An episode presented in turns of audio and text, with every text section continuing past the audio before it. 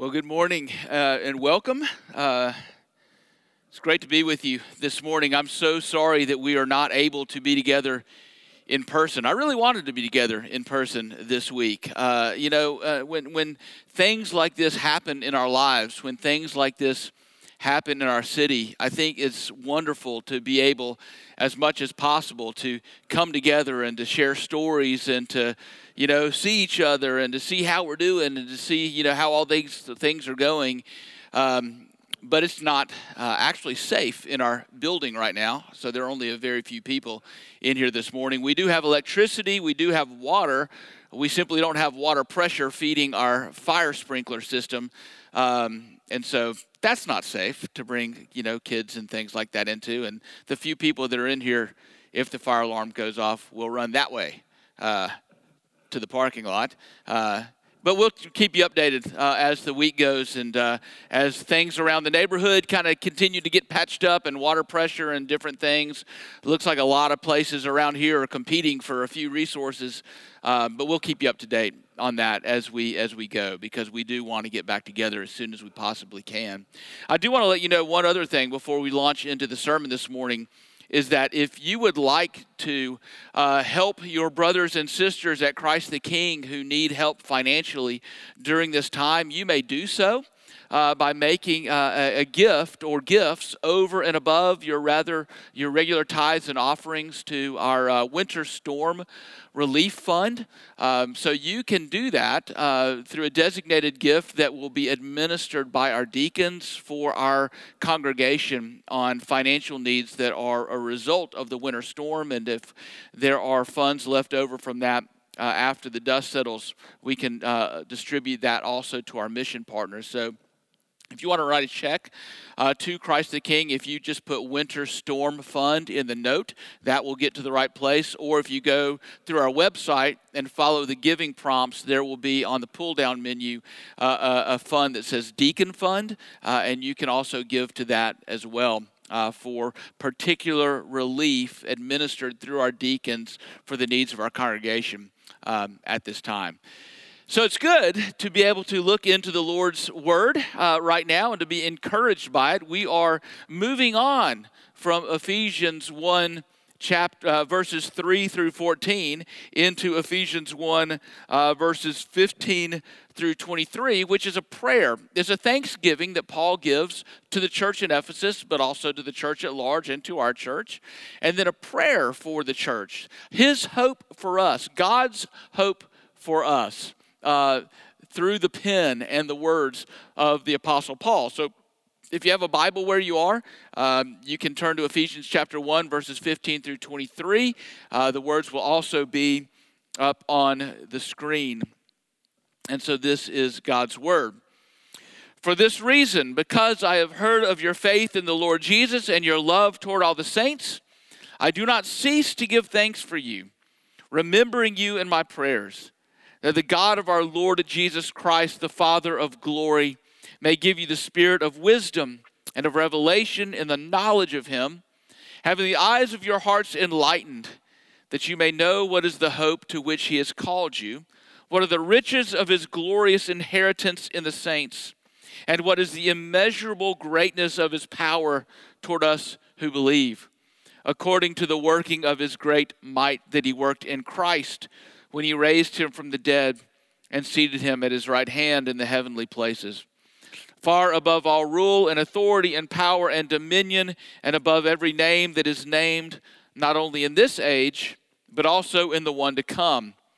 And he put all things under his feet and gave him his head over all things to the church, which is his body, the fullness of him who fills all in all.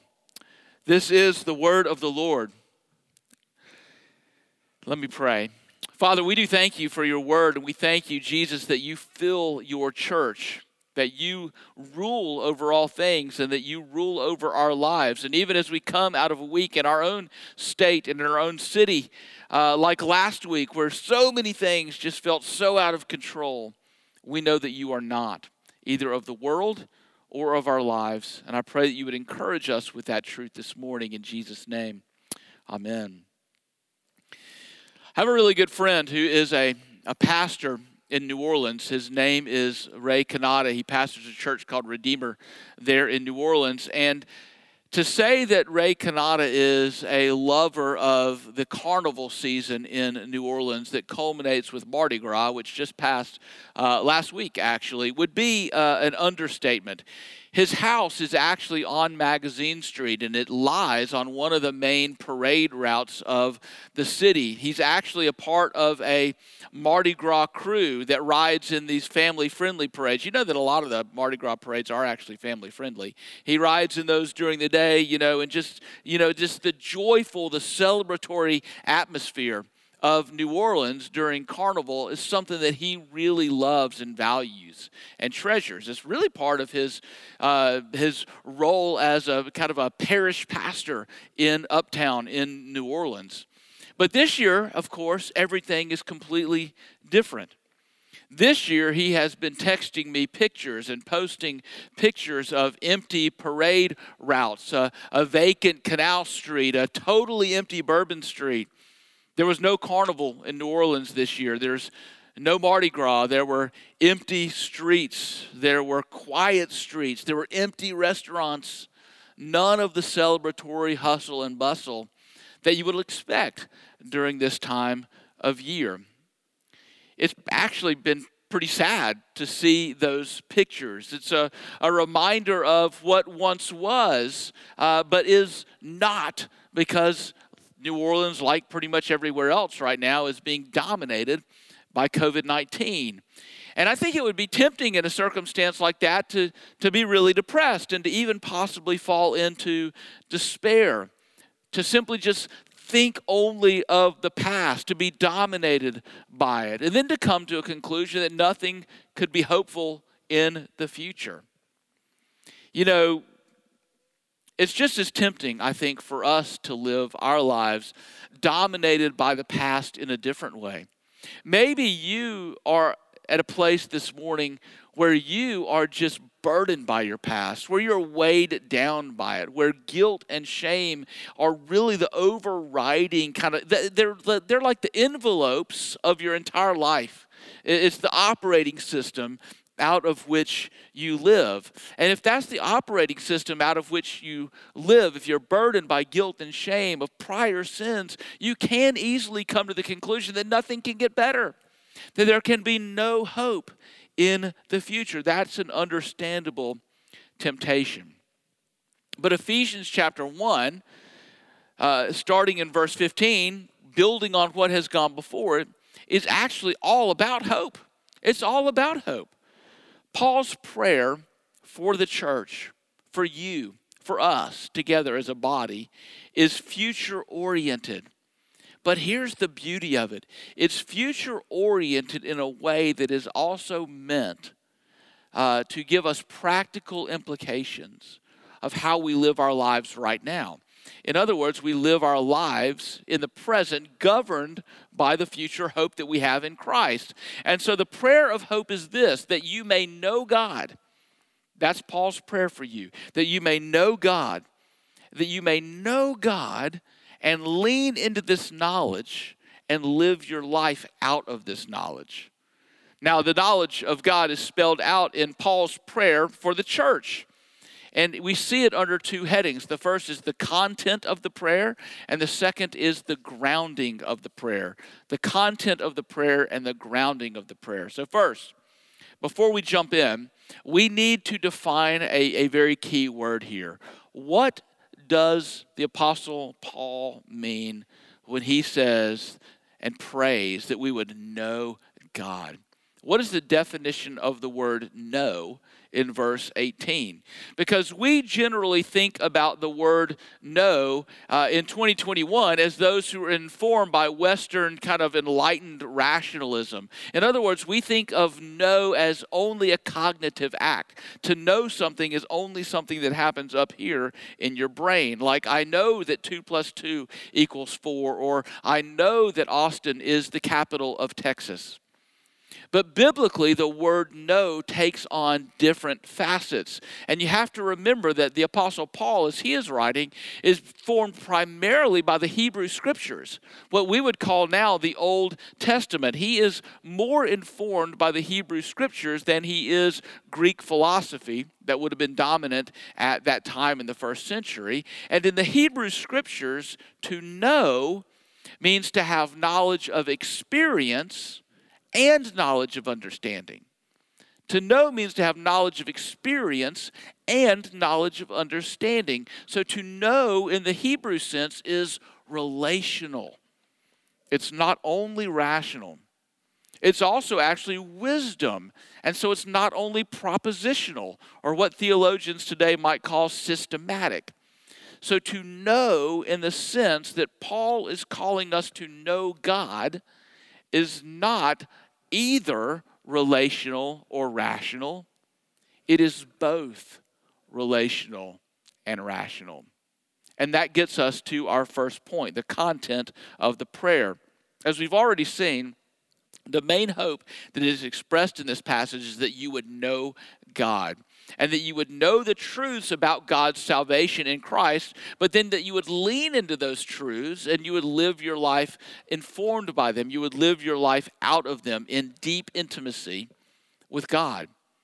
Now, there are three particular things that Paul points to here about knowing God that if you embrace them, if you understand them, and then if you lean into them and trust them, and then you live your life out of them, will be utterly transformative in your life.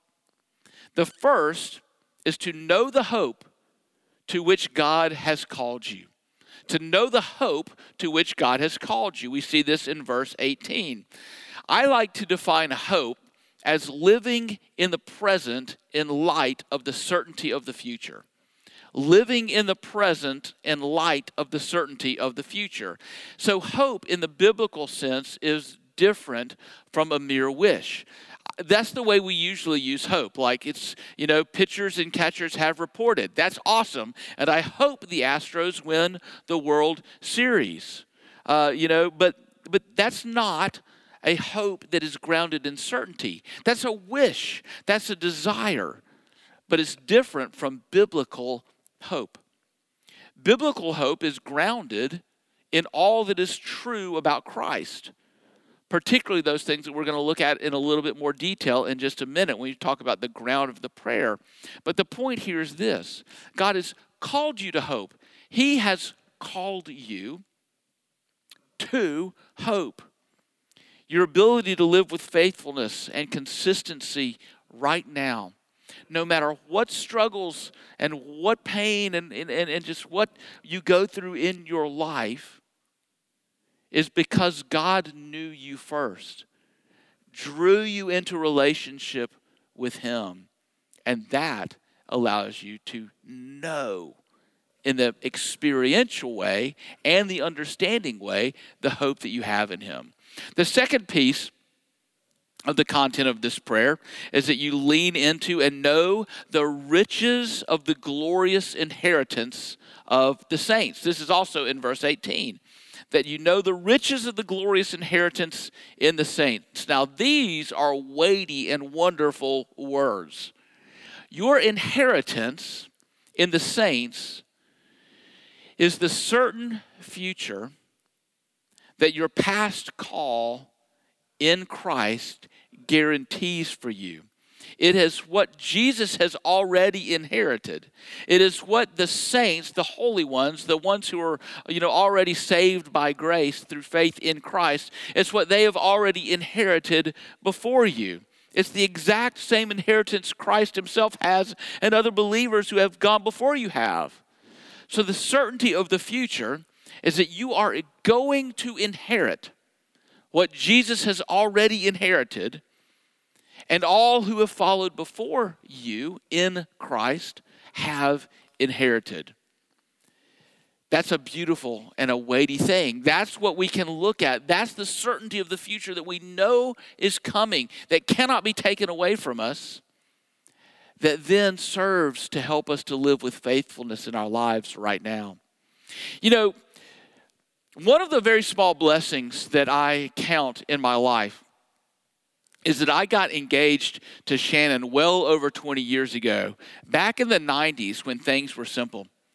Do y'all remember? Some of you may remember when the only thing that was required for you to get engaged, a man to get engaged to a woman, was to find a nice quiet spot somewhere, get down on one knee, you know, maybe if, if you if you were able to afford it to have a ring and to place the ring on her finger and to ask her to marry you. Those were simple days, right? Those were the days before social media. Now it's a production. I pity people who are getting engaged right now. It's way too stressful, way too much thought. You got to get a photographer and hide them behind a tree somewhere. You fly your friends in. Your friends and your family are all hiding behind bushes. You got social media to worry about. You do the engagement, everybody's taking pictures. There's a secret video. People are rushing in from behind trees to celebrate. Whew. That seems difficult to me. So I'm thankful. I'm thankful that all for it took for me was a, a front porch in Hattiesburg, Mississippi, and, and, a nice day in, in November to get engaged. Um, but no matter how you do it, whether it's the simple old days or the more complicated new days, to get engaged is to be pledged. To get engaged, you are pledged to be married. Now, you are not yet married. You don't have all of the benefits yet of what it means to actually have made vows and to be married. That's a fact that I find it necessary often to remind couples when I do premarital counseling. But you have the promise of marriage. And in an engagement ring, you have a visible reminder of a future event that you are pledged to a wedding day. And when you are engaged to be married, you spend your days living expectantly, right? Longing, hoping for that day to hasten and to come soon. You spend your days preparing for it. You spend your days getting ready for not only the marriage, but also for the wedding. You live longingly, you live expectantly. And that is how we are called to live as followers of Jesus. The wedding feast of the Lamb, the inheritance of the saints, is guaranteed for all of those who God has called in Jesus Christ. And so now, how do we live? We live expectantly, we live in preparation for that day. We live in intimacy with God. We live serving Him. We live serving His people. We live serving the world. We live longing for that day and praying that it will come soon. That is how God calls. That's, that's living in hope, living in the present in light of the certainty of the future. So let's concretize this just a bit. What would it mean in your life right now for you to live today, this very day, in light of a future certainty that you have an inheritance of eternal life with Christ and with the saints? Well, let's just think about the reasons in our lives that we get angry. Some of those is because we are selfish people and we just get angry, but sometimes we get angry because people actually hurt us, right? People do wrong things toward us. Maybe people lie about us. Maybe people gossip against us. Maybe people say things that are not true about us, and that true that that that that false narrative begins to take hold. And one desire in those instances is for us not to just uh, have justice play out, right? One of our desires in those kinds of instances is retribution. Oftentimes in our heart, when somebody hurts us, what we really want to do is we want to figure out a way to make somebody else feel the way that we feel. We want to make the perpetrator feel what we're feeling right now. But how does, in just this one instance, how does living our lives in the presence in light of the certainty of the future instruct us on how to live in our hurt and in our anger? Well, the certain future is this that God alone is the perfect judge. God alone metes out perfect justice. God alone knows what is in any human heart, and He will judge. He promises to judge. He promises to destroy evil and, and, and all of the works of evil. This is why Jesus can be radically countercultural and radically counterintuitive in the Sermon on the Mount when he says crazy things like love your enemies. Bless those who persecute you. Bless them, do not curse them, and pray for them. You see, God knows the heart. God is the judge. And with that as the backdrop of certainty, we live lives now of radical love, radical mercy, grace, forgiveness, things that open us up in vulnerability, even in the present. So, living in the present in light of our certain inheritance helps us make sense of almost all of the biblical teaching that seems crazy to us, right? Certainly countercultural, like radical generosity, the light, the, the certain futures that you're going to inherit all things in Christ. The things of this earth don't matter really as much as we think that they do. Or the sexual ethics of the Bible that prioritize love of others rather than fulfillment of self centered desires. Those things are informed by the certainty of the future. The final piece of the content of the prayers that you would know the immeasurable greatness of God's power. That you would know the immeasurable greatness of God's power. Now, there's a word that's taken on some significant meaning this week, right? Power. Can't, you can't turn around and not hear the word power right now. And, you know, now you probably know what it means to have it and what your life looks like without it. Well, the power that was lost on the electrical grid was measurable. So think about that. It was super significant, but it was actually measurable. And it is nothing compared to the immeasurable greatness of God's power. God's power is all power, the power to create the universe out of nothing. And you can know this, Paul says, Think about that for a second. You can know this power not only in your head, but relationally. You can experience the power of God in your life. And your experience of this power is what Paul starts detailing in chapter 2 when he talks about being dead in sins and being made alive in Christ. It's the power of God to take you who were dead and utterly helpless and without hope and give you life in Christ you know that power. You experience that power through faith in Christ alone. You know, last week was a hard week, uh, and I think that a lot of people right now are, I mean, we're just sort of starting to pick up some of those pieces. I know a lot of you who are, you know, here this morning virtually, are including, you know, our own family, still have work to do. We still have things to get repaired in our own house. And then there's going to be the inevitable politicized battle about what happened to the electric grid. And you're going to add to that to the fact that we are coming up now pretty quickly on the one year anniversary when we sort of stopped kind of normal life at Christ the King due to COVID 19. You have a recipe there for high anxiety, right? I feel it.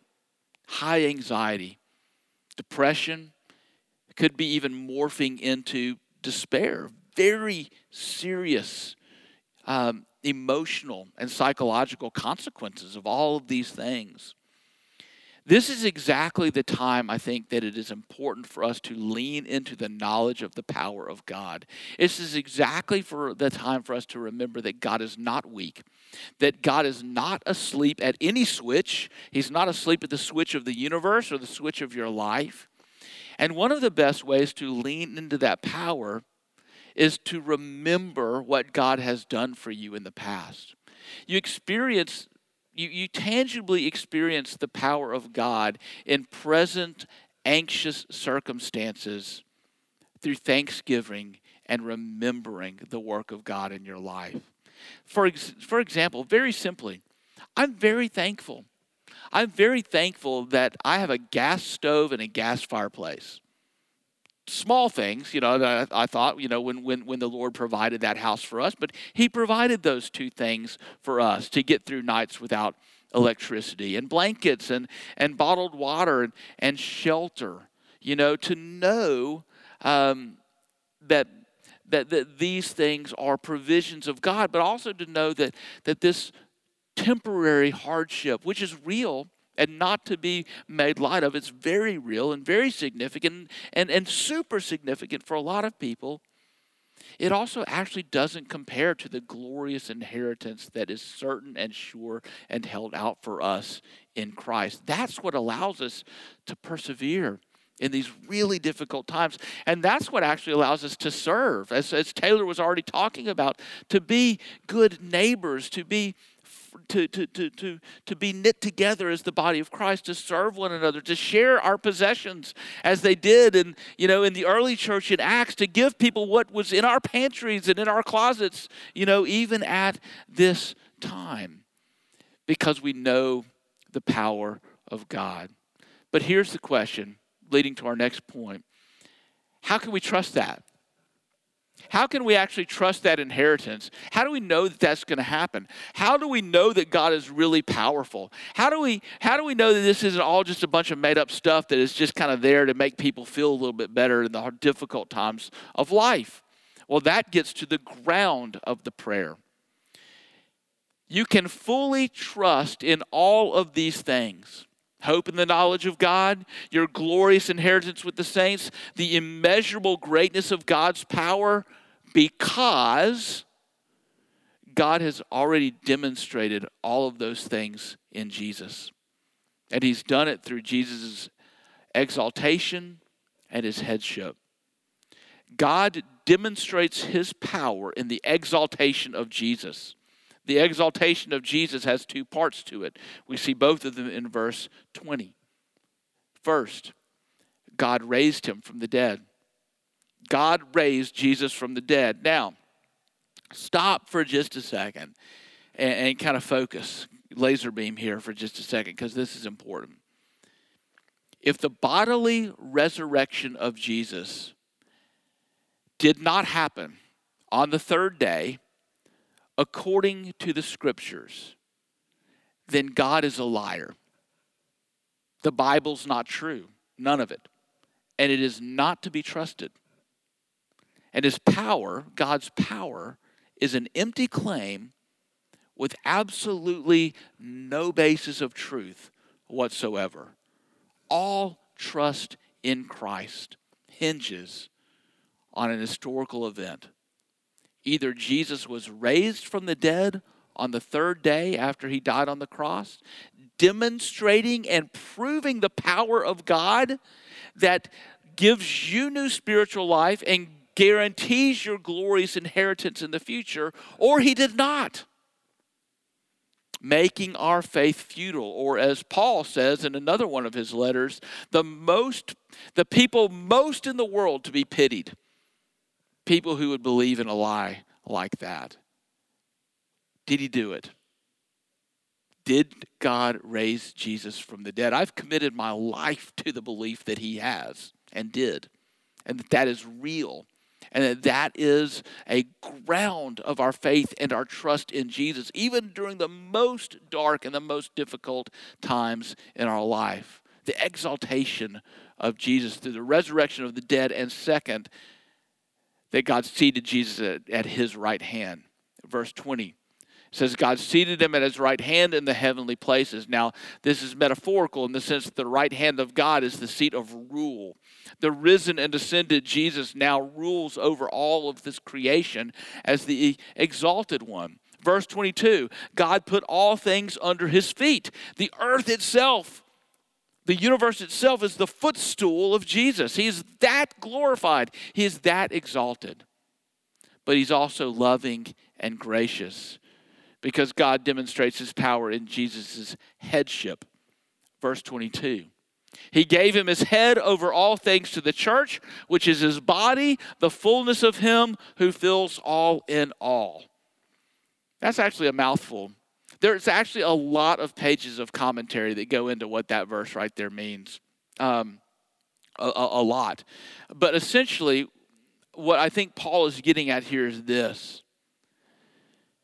is that the church, which is in this uh, scenario defined as all of God's people in all of God's places throughout all of time, exists because of Jesus and is also filled and made complete and ruled over by Jesus. The church exists because of Jesus. It is also filled by Jesus, is made complete by Jesus, and it's ruled over by Jesus. Jesus is among us. He is filling us up. He is knitting us together. He's empowering us for the mission of carrying the knowledge of God through Christ to our city and to the world. He's leading us as his head. He's the head of the church. I'm not the head of the church. Our session is not the head of the church, Jesus is the head of the church. And this is one of the reasons why this last year has been so disorienting. This is one of the reasons why this last year in the church as a whole, but also in this particular church, has been so disorienting and painful and hard. Actually, symbolically, symbolized by our time right now, where we're all scattered to the four winds you know, trying to worship together wherever it is that we may be. You see, Jesus knits his church together by his Spirit, meaning that you and I are connected, spiritually speaking, to all others around the world who are fellow believers in Christ. And the, the truth of that, the truth of that is actually this that if you're a Christian, you are more connected you, are, you have more things in common ultimately with a person who lives a, on the other side of the world who is completely different from you, who's a different race, who's a you know is you know a different sex, who is different in every way from you, yet is a fellow believer in Jesus Christ. Than you have with your next door neighbor whose kids go to your kids' school and they play on your sports teams and you're in all the same clubs, but is an unbeliever. Ultimately, you have more in common with that other person than you do with your neighbor. But here's the thing the universal, so this is spiritual and universal, but the universal knitting together of the church is concretized and it is made visible and it is made tangible in the local church. Something akin to Christ the King Presbyterian Church. To use a New Testament word, the ecclesia, which can be loosely translated as gathering, the coming together. The literal disembodiment of the church over the last years carries profound difficulties. It also carries opportunities, and I want to talk about that too. But I don't want to dismiss the difficulties. I don't want to dismiss the pain. I don't want to dismiss the um, the, the, the, the, the spiritual uh, deprivation that we have experienced, not just us, but a lot of people, you know, most of the church in, in the world over the past year. Because you can very much feel right now like you're going it alone in your spiritual life. That can cause you pain. Or you can also f- begin to feel like you like to go it alone, right? That that the church through live stream and the church through Zoom has kind of, in some ways, made it easy to sort of take the parts that you want from the church and leave behind the messy parts. And generally speaking, the messy parts of the church are always relational. So, you know, it's possible that we don't have to do the messy part of church, you know? Um, and what and when what is designed to be a gathering only becomes a scattering there will be consequences in our spiritual lives. There will be. Which is why doing everything that we can do right now to tap into those opportunities that we have to be in community with fellow church members is so vital, particularly now. There are real difficulties, but there are also opportunities. And because I don't want to, I don't want to, I think the one thing that would be wrong for us to do is to say, this is unprecedented. You know, almost, the, the world's been around a long time. Almost nothing is unprecedented. Um, I mean, maybe what happened last week in Texas was pretty unprecedented, but in church history, the church has been scattered before. This isn't the first time. This isn't the first plague. From persecution in Jerusalem in AD 70 to plagues all over Western Europe to immigration to missionary movements, the church is never static. The church has never been satisfied with only gathering. That's like being the Dead Sea, you know, that's where just, you know, you know, salt and, and crud builds up, you know, and, and nothing moves and nothing lives. The church gathers, the church comes in to go out. We gather for the specific purpose of being equipped and encouraged to scatter about the city on purpose for the life of the world, not only for our comfort and ease. To be the hands and the feet of Jesus, to make disciples of all nations, to bring the good news of life in Christ to those who are perishing. So, in many ways, in many ways, we're not completely whole as the church unless we gather. Because the invisible knitting together of Christ's church must be made visible through our presence with one another. That doesn't just mean here on Silver Road. That means other ways that we can do that in our neighborhoods and in our parishes, you know, and even, you know, electronically if that's what you need to do. But we need to commit to praying every single day that the Lord will hasten the day that the Lord will hasten the day when we can be together. But here's the thing we are also not whole unless we scatter. Unless we scatter into whatever spheres of influence the Lord has placed you in with the express purpose of representing Jesus there. This is how we live in the presence in light of the certainty of the future. It's how we express hope and how we spread hope. My friend in New Orleans has been expressing hope with respect to his city. What happened in New Orleans this year was that the neighborhoods that were on the parade routes, uh, even though they couldn't have the parades, they couldn't decorate floats and all those kinds of things. So, what they did, and the houses that were in the neighborhoods that were on the old parade routes, they made their houses into Mardi Gras floats. They turned them into floats. They decorated them, even to the extent of where the, where, where the family members of those houses would stand on their front porch and they would throw beads to people who are walking by or people who were you know you know riding bikes by their house and things like that. Of course this was not the carnival of the past but it did express hope right? It expressed hope that there would be future carnival in that city. And the residents there have been living in present in light of that future hope. That's God's hope for you, that you would know. That you would know the hope that you have in Christ, that you would know the riches of the glorious inheritance that is yours in Christ Jesus, that you would know the immeasurable greatness of God's power, all demonstrated, all proven, all made secure by the exaltation and the headship of Jesus. So, my question in parting for you is this Do you know God? Let's pray. Jesus, we thank you. We thank you for your exaltation. We thank you for your leadership and your headship of your church. We do pray, Lord Jesus, that we would live our lives now in the presence, in light of the certainty of the future that you hold out for us with you, Lord Jesus, and with the saints who have gone before us. And we ask it in your name. Amen.